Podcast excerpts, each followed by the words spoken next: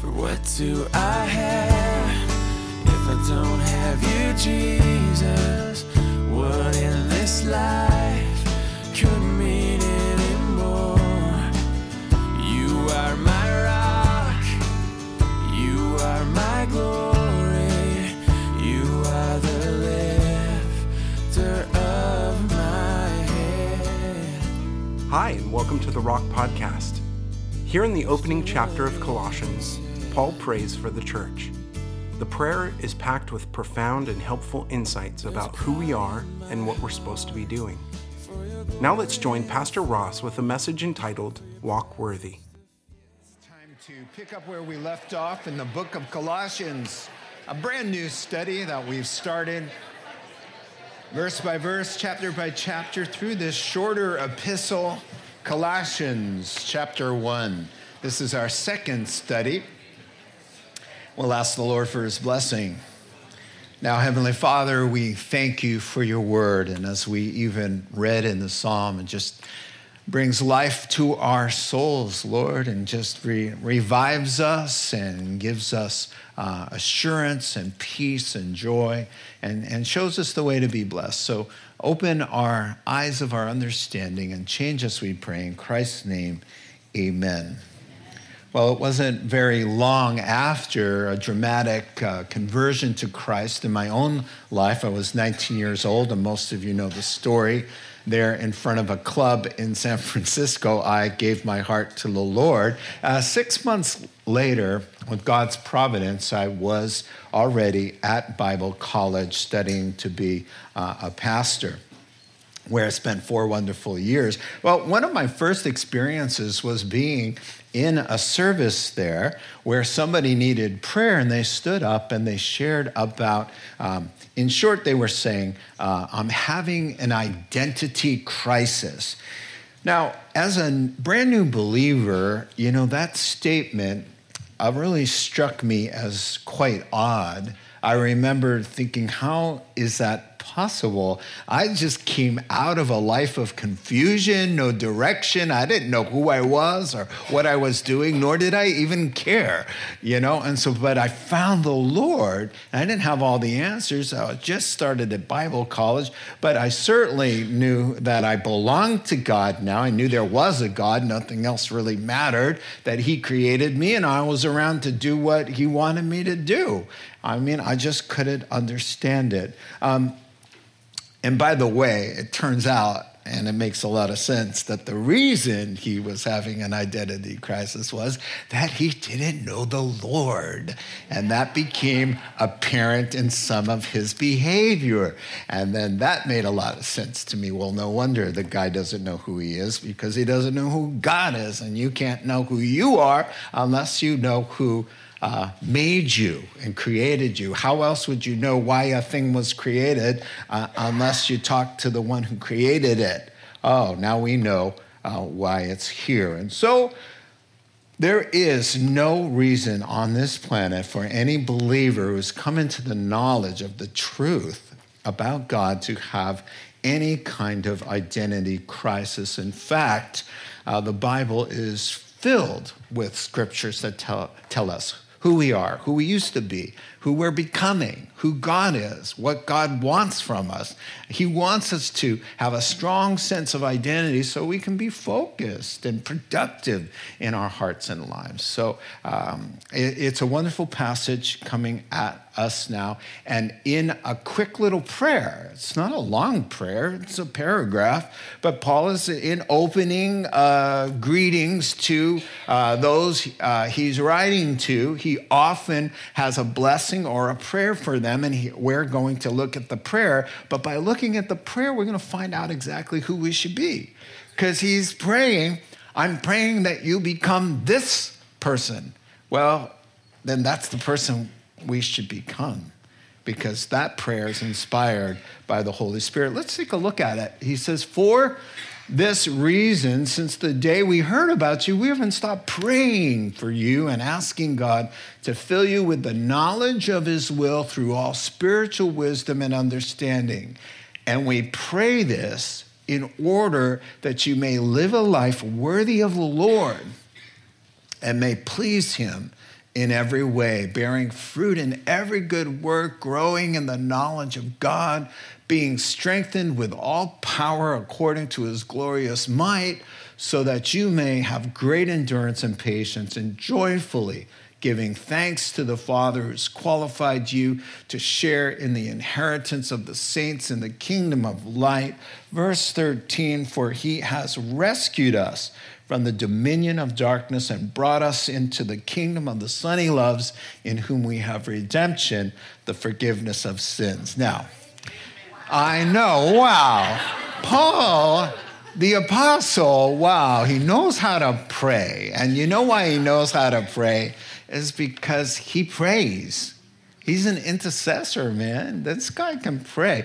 And he knows the Lord, and he's just saying, This is what I'm praying for you, and this is why I'm praying it. And as a result of hearing a little bit of the prayer and the purpose of the prayer, we know exactly what God wants us to become and what's what he wants us to be doing. It's just wonderful. There are three things about the Christian life that are very evident and very important for us. And this is how we're going to divide up this beautiful, profound uh, prayer. First of all, I see our overall purpose as Christians is revealed in the first couple verses. The next couple verses will show us our, our power, the enablement to do what God wants us to do, His will, His purpose. And then the last couple verses is really talking about our pardon and how forgiveness and what God has done on our behalf kind of inspires us to walk with Him in a worthy manner. So let's dive in right away with our purpose that's spelled out ever so clearly. And the cool thing about knowing what God's will, his general will for our lives is, is that it can be overlaid on top of anybody's life here, no matter, excuse me, what kind of life, what kind of job. Uh, whether you're doing really well, whether you're not, whether you're making a lot of money, whether you're not, I, it just doesn't matter who you are, what you're doing.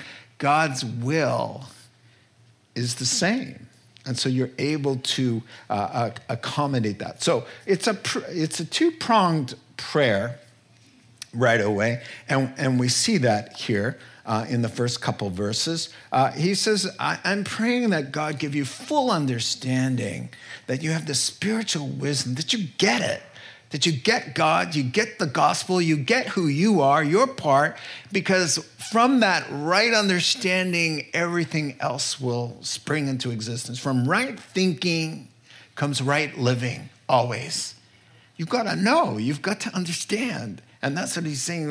As soon as we heard that you guys were saved, we just started praying and we haven't stopped that you'll get it.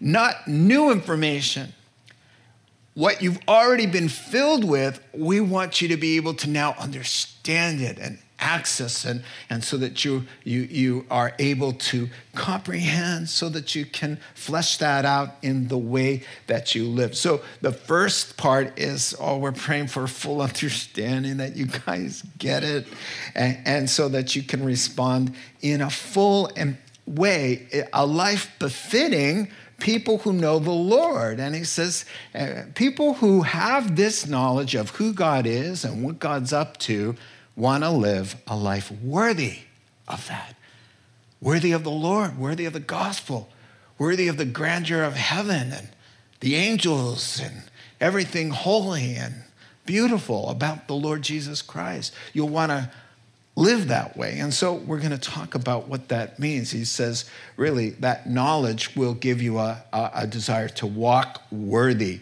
Now, to live, where does it say? To, to live, uh, pray this in order, to live a, verse 10, to live a life worthy, to live a life is one word in the Greek and it means to walk. And some of your translations have, have that. Walking, it means uh, everywhere your feet go. It, it, just means as your day unfolds in the nooks and crannies of your life, you are constantly living with an aim to be worthy of God. This is, this is just unbelievable. So here's the definition of what it means to live a life worthy of the Lord it means you living a life commensurate with what the Lord has done for us and who the Lord is to us. So he's so great a God, right? So he's all knowing, he's all powerful, he's ever present everywhere. You know, the three O's omniscient, omnipotent, and omnipresent, right? This, this magnificent God who can speak and a planet. He could just, it's just amazing to me. And he didn't stop with one planet, he kept going with moons and stars and universes that are keep unfolding. So we're connected to this great God. Therefore, we're going to want to take it up a couple notches in how we speak and how we behave. That would be living worthy of somebody like that because we are called his children. And so you think about what a merciful Savior what a wonderful love. What a profound mercy and sacrifice that he became one of us for the sole purpose of going to an agonizing, shameful public death on our behalf. So, from the thoughts of fullness of an understanding of the grandeur of who he is, the character of who he is, the sacrifice of what he's done, the depth of his love for you.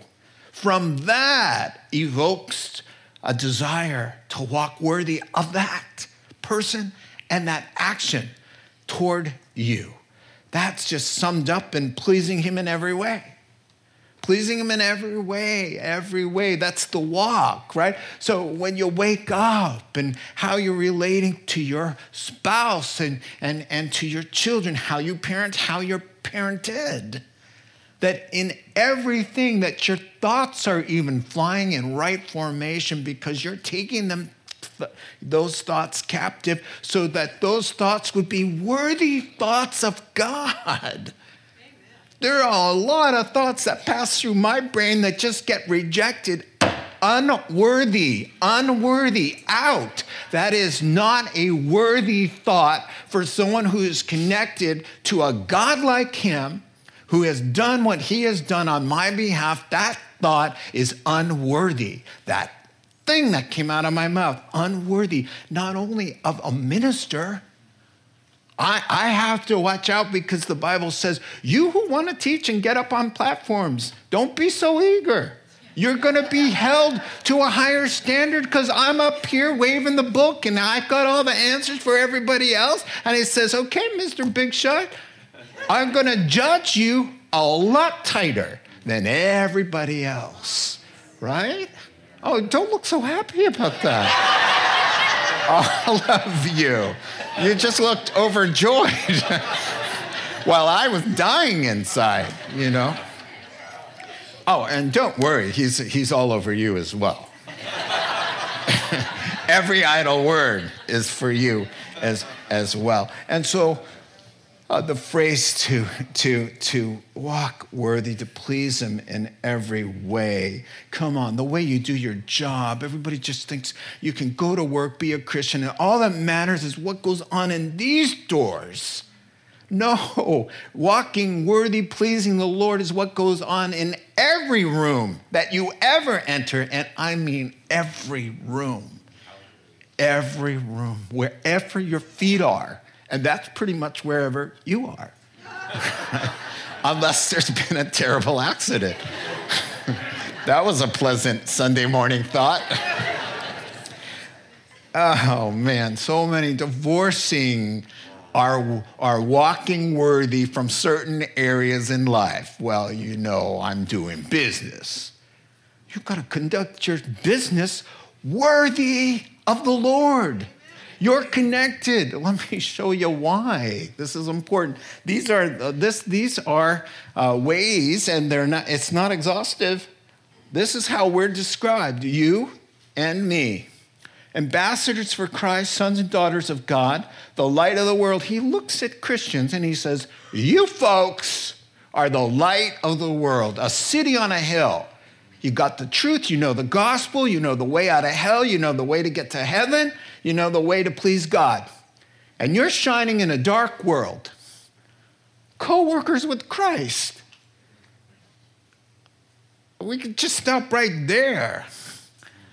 Children of light, children of the day, 1 Thessalonians 5, co workers with God is 1 Corinthians 6.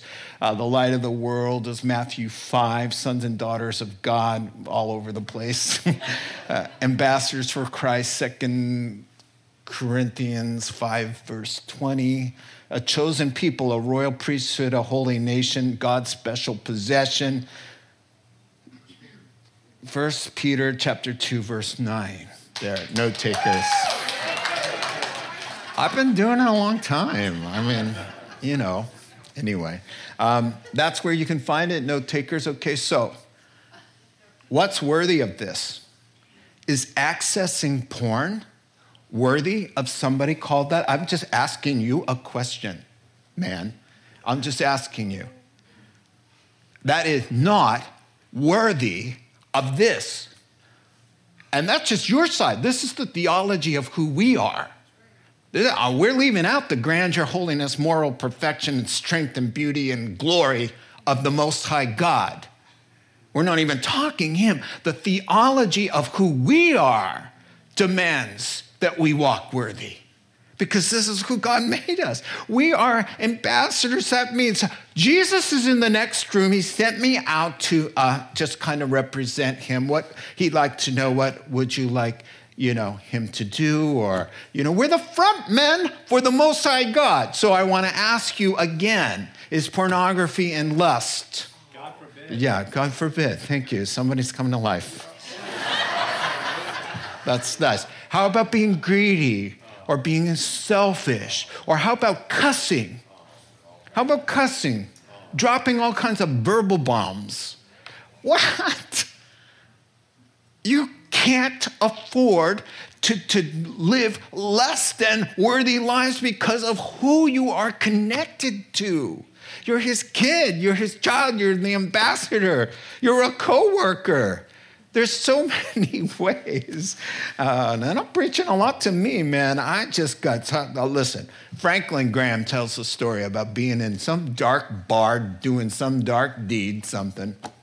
And he says, somebody recognized him and found out. He says, hey, man, you're Franklin Graham. He goes, dude, with, an, with a last name like yours, what are you doing in a place like this? You can't be doing even the even the guy who's participating with him is mocking him because you're not walking worthy of who you are associated with. Billy Graham is your dad, and you're in some smoke-filled, stupid bar doing and talking stupid ways. Come on. All of us, yeah, we, we best check ourselves. We just need to check ourselves inwardly, deeply, profoundly. Let's keep a recorder going on all day long and then play the tape at the end of the day and say, what's worthy? What's worthy of God? And what is not? And you're going to want to erase half of the tape, right? Oh, maybe three quarters. Yeah. You can get rid of the tape, you know, you can get a hammer and destroy the. Uh... Oh, sorry. I've been watching Fox News, okay? I had to slip that in. So, you know, the, de- the debate is coming up between the two sides. Side number one, a broken ankle. Side number two, a dislocated shoulder. Which do you want? All right, moving on. I'm glad I threw that in. Can you edit that out of the tape? Just, I'm dead serious too. I, whatever. Okay, he doesn't stop there. Apparently, he goes on. Let's read. He says, okay, here's the purpose. And, and you're probably thinking, walking worthy of God, and that's what it is. And and walking worthy of the gospel, walking worthy of the Lord, and pleasing Him in how many ways? In every way. That sounds impossible. And he knew you were going to think that. So then he says, Oh, and by the way, here's some good news bearing fruit in every good work, growing, there it is again, in the understanding of God, being, being strengthened. That means you're, you're, you're the, you're the uh, what's the word? The passive person. You're being strengthened by God with all power according to his glorious might, so that you can hang in there. Great endurance and patience and duke it out for Jesus and grab those thoughts and be everything that we've been talking about by his great power. So, our available power to bear fruit, which is a beautiful metaphor. Jesus is the one who started this whole analogy there in John chapter 15 at the Last Supper. He said, Listen, guys, I got something, some last words. Last words are important, they really are. And so every word from John 13 to John 17, pay attention. That's the Last Supper. And those are last words. And he said, Listen, let me give you this analogy. He says, I'm like the vine. You guys, when you come to know me, you get plugged in to the vine. You're like the branches, right? And, and I supply, the analogy is so beautiful. I supply the strength, I nourish you. And, and the fruit that's coming will be coming from me and my nutrients. I'm the root I'm the life, I'm the source. You're kind of an extension of me. And my Father, in John 15, wants you to be fruitful. And that means productive. That means all the things we just talked about a good mom, a patient father, a hardworking employee, a wonderful employer. All of the, the attitudes, the speaking, these are all fruits right? And God the Father is pleased that through Christ. Now, here's what Jesus said in John 15 if you remain in me and I in you. In other words, keep that fellowship with me tight, nothing between, no corrosion to stop the connection so that there'll be abundant fruit so that good works the good things that are coming out of your mouth. And when you have you know rotten oranges on the tree or rotten figs or whatever it is it's because the connection's bad. The connection's bad. So he says bearing fruit he wants us, and bearing fruit is moral character and good deeds and all of this. And so fruit can be like love, joy, and peace and all of these things that come from the Holy Spirit. Or they can be things that, uh, deeds that we do, giving people rides, helping them with groceries, fixing someone a meal, inviting somebody over, befriending somebody, complimenting, encouraging, affirming. There are a lot of ways that we can do good deeds. But here, and in Jesus' analogy of bearing good fruit, you will find out something very crucial. Christian good deeds differ from the world's good deeds because the Christian's good deeds, A, are done through Christ. No, no branch by itself. An unbeliever is a branch that's not connected to the life. So it doesn't matter what kind of apparent good work is being done because they're not connected to life. So, does it matter if you end up in hell? If you end up in hell perishing, does it matter what good work was shown or received? Just doesn't matter. That is why good works that matter come from lives that are born again, have already been given heaven and there's a response. And those good works that he's talking about, bearing fruit in every good work, my friend, we are tagging the gospel to every good work a Christian does.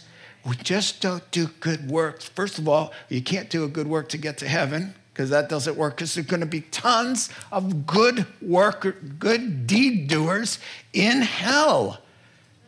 Tons. Do you know how many philanthropists, uh, like Warren Buffett and Bill Gates and, and um, George Soros, they give millions and millions and millions of dollars to humanitarian causes.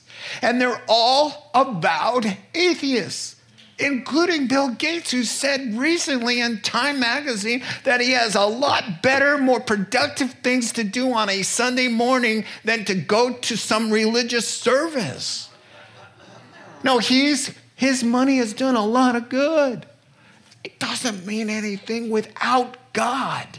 So we don't just do run around doing good deeds. I got to do good deeds. I got to do good deeds. You got to do good deeds because the good Savior has come on board and He wants to do good deeds, and you've got to tag the gospel onto every good deed. You build a house for somebody and you just not say a word.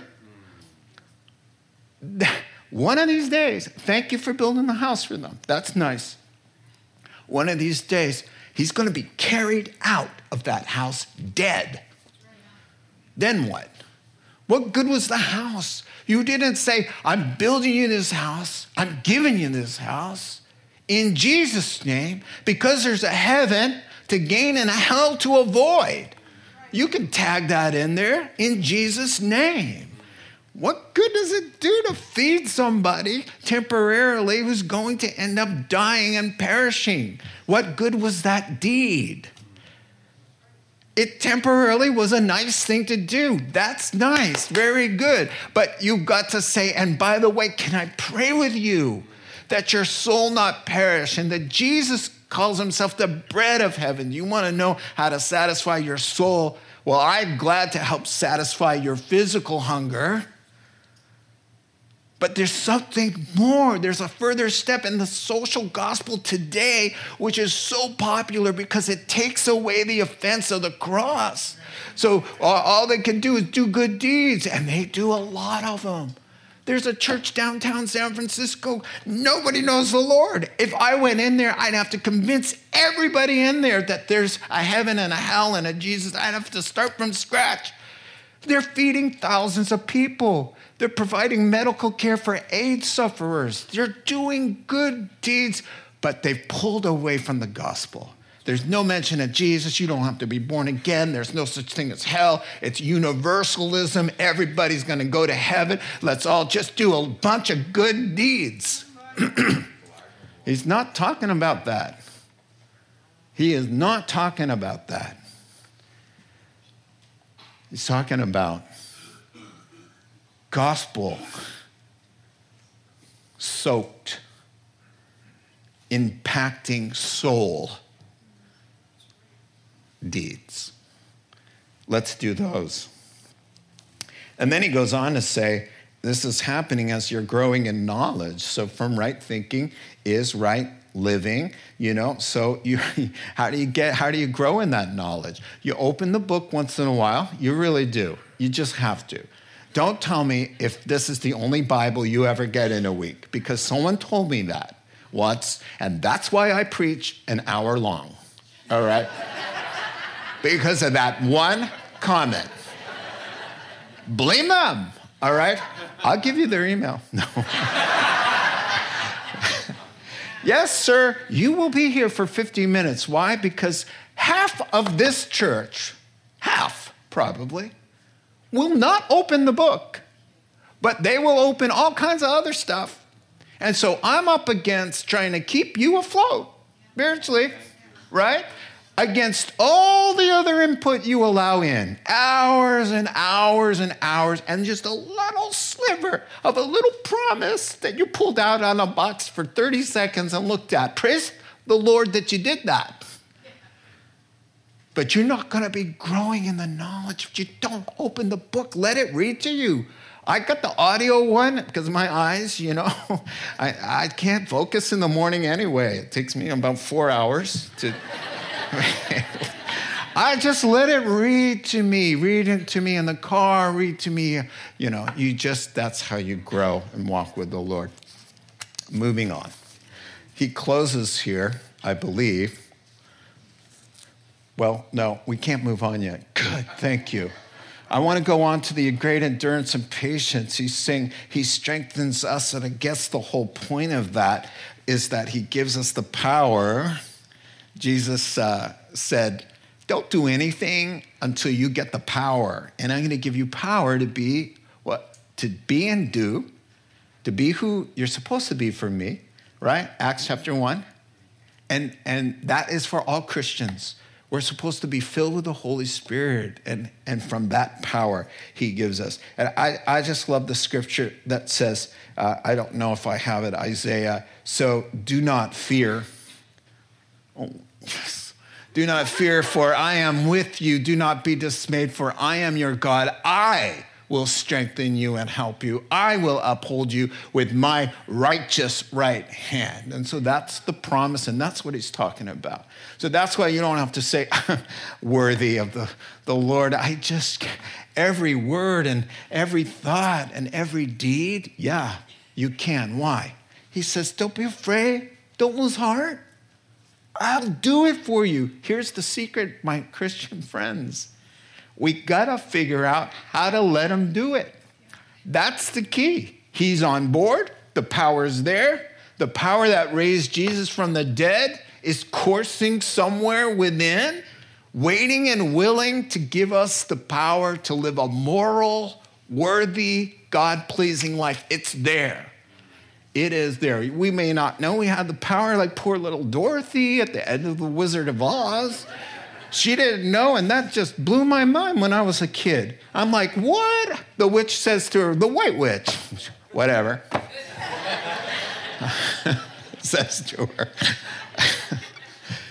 oh, by the way, I know little kids have been scared out of their mind this whole time, wishing you could get back to Kansas. You could have gone back from the beginning of this movie. You had the power. All you had to do is click your heels three times. Well, how did she know? How was she supposed to know how to do that, right? My whole point as a kid was what? You went through all of that when you had the power to be home and safe. You got the power. He's on board. The meds are on board. You got to figure out how to let it happen. And it's not in running, it's in resting. It's not in trying, it's in trusting.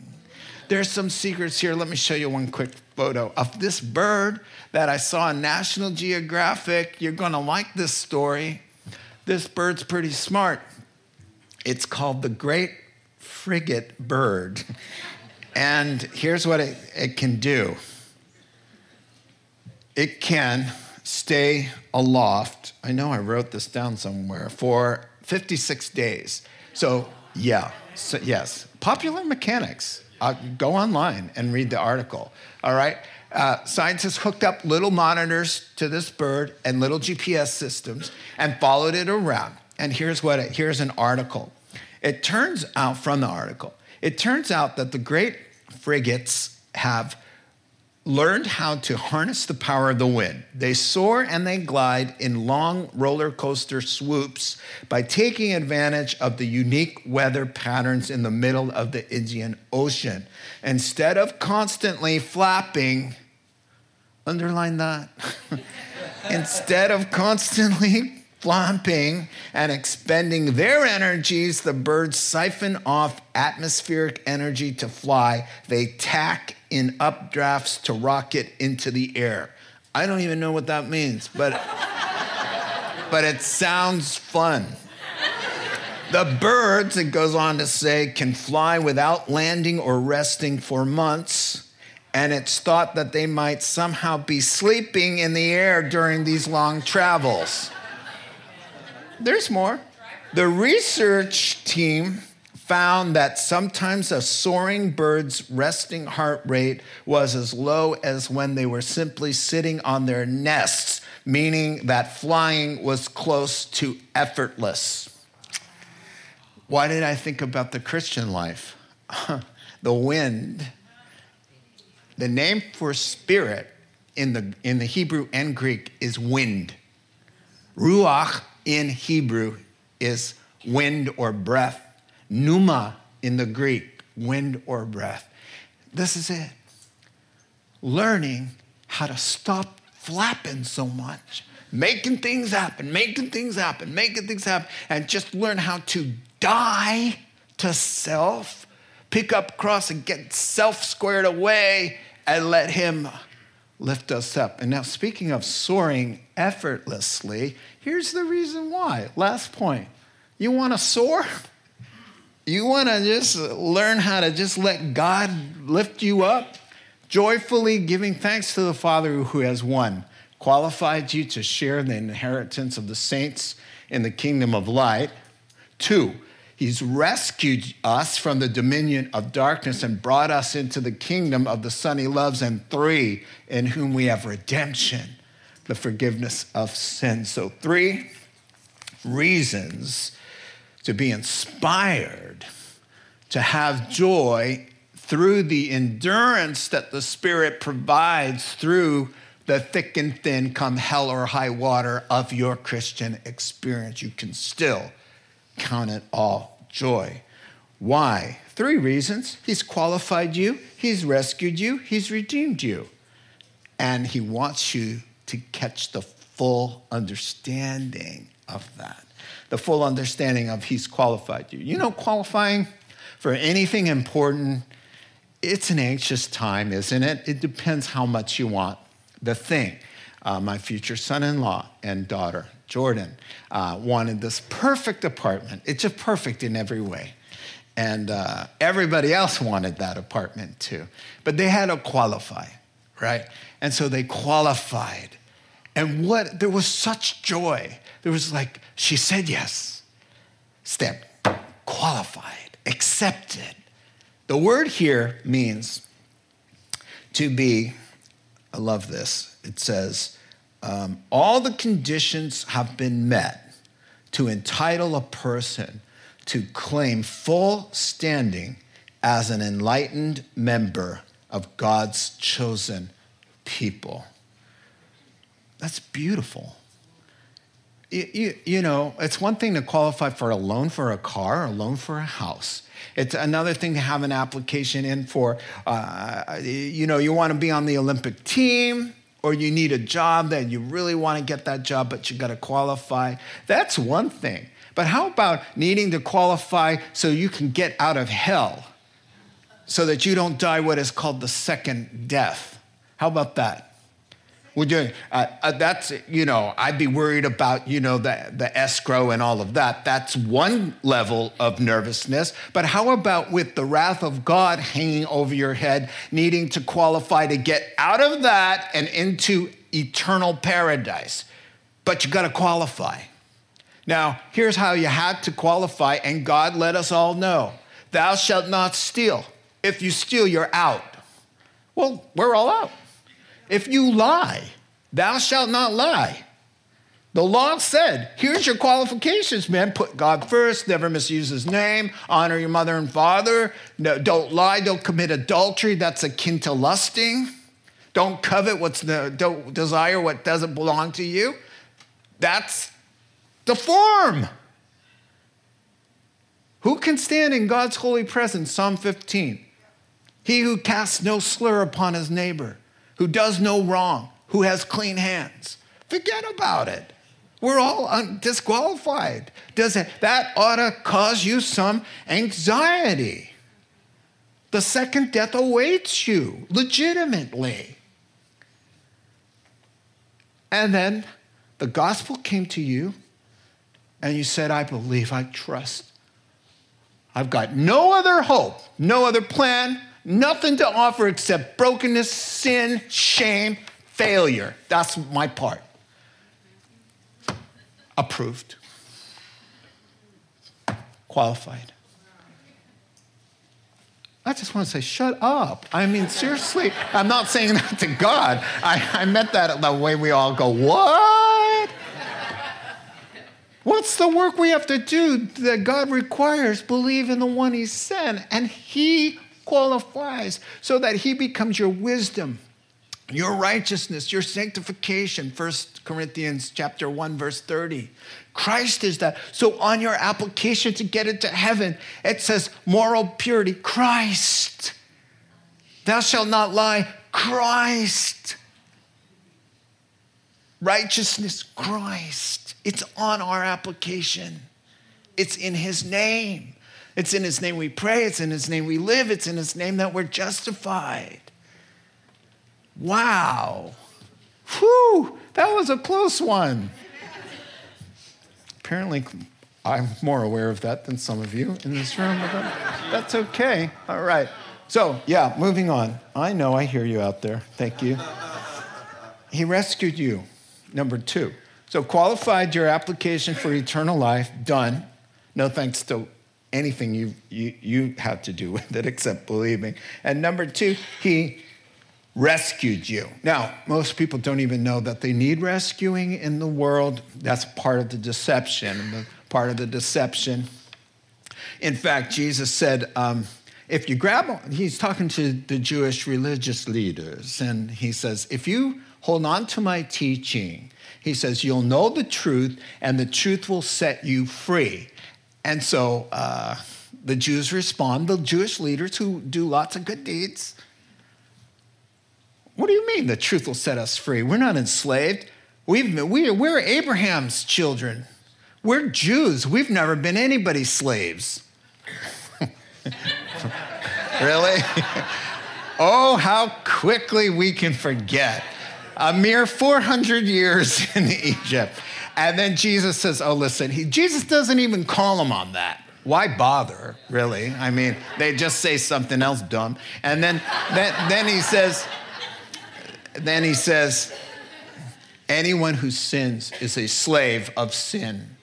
Anyone who sins. So he's, he's saying, I am the answer out of the darkness of the, the tyranny of your own passions, your own brokenness that tells you to do the very thing that you even think is stupid.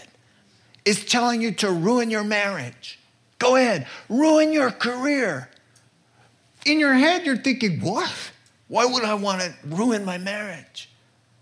Why would I want to get a disease? Why would I want to end up in jail by doing that and bringing shame and getting in the press Democrat? Right? We read about it, right? Because you're a slave without Christ's Spirit to bust you free. And he says he has rescued you from that. You remember this dude, this uh, Edmund, Chronicles of Narnia? Oh, he loved the White Witch. Oh, did he love her? You know why? Because she gave him Turkish delight. That's why. And you know what he did for that Turkish delight? He sold the life of his brother and sister so that he could get a little Turkish delight. And what happened? The brother and sister go to Aslan and petition the king. Is there anything you could do for him? He's done a terrible thing, but he's our brother. And Aslan, in all his mercy, knows what he's going to have to do to redeem him, but sends one of those winged creatures. And uh, it's one of my favorite scenes. It just, this horse bird thing comes, comes flying in and snatches him up by his nasty dropped shoulders, you know, picks him up right in front of everybody the white witch and the wolves and everything. He's trapped, he's done for, he's a traitor, he's Judas. And for no good reason, God just says, Go get him. Go get him. Go rescue him. And swoops in, just like he swooped in on you and me. And that's exactly what he did. The, the claws come down, up from the encampment and the domain of darkness into the kingdom of the Son he loves. And he did. He took Edmund and he flew him out of darkness and, and landed him. I love that too. Lands him right in next to Aslan and the kingdom and the beautiful creations and creatures of the Most High King, right? That's what he's trying to say. He rescued you, he transferred you. He plucked you out of the sinful world and put you in the realm of the kingdom of God. And Jesus is the one, the Son is in control. And it goes on to finish up with the third beautiful thing is a new, uh, a, a, a, kingdom where the Son is ruling, in which you are now established and redeemed. Now, we don't use the word redeemed very much, but it means to be bought back or ransomed, a release bought about by a payment. So we've been redeemed in this. The ransom note above our heads was the wages of sin is death. So we all have appointed, appointed uh, with, we are appointed once to die and then the judgment. And that would lead to a second death. And so what the Lord did in love as you all know, is he became one of us humans because the ransom that needed to be paid to hanging over your head was a, a back that needed to be flogged, a beard that needed to be plucked, clothes that needed to come off so you could be shamed, and a, and a heartbeat and lungs that need to be suffocated out and stopped because that's the wages of debt. So to pay in that currency to pay your debt, he needed a body. And the sole reason he became one of us and incarnated himself through a, a human womb to be the God man, sacrifice bearer of sins, is to remove those sins. Now, if the wage is the cause of the second death and the first death is sin, and sins have all been laid on him, he was shamed, he was disgraced, he was tortured, and then he died. The wrath of God, bam, on him for all of those sins. If those sins are, and the word forgiven there means sent away, paid away. If those sins have been sent away, where's your cause for death? The wages of sin. Now sin is gone. There are no more wages. You've been redeemed. Do you see? There's not one sin pointing its nasty bony finger at you anymore because that bony finger of accusation was nailed to the cross, bled and died out, and then was removed from you.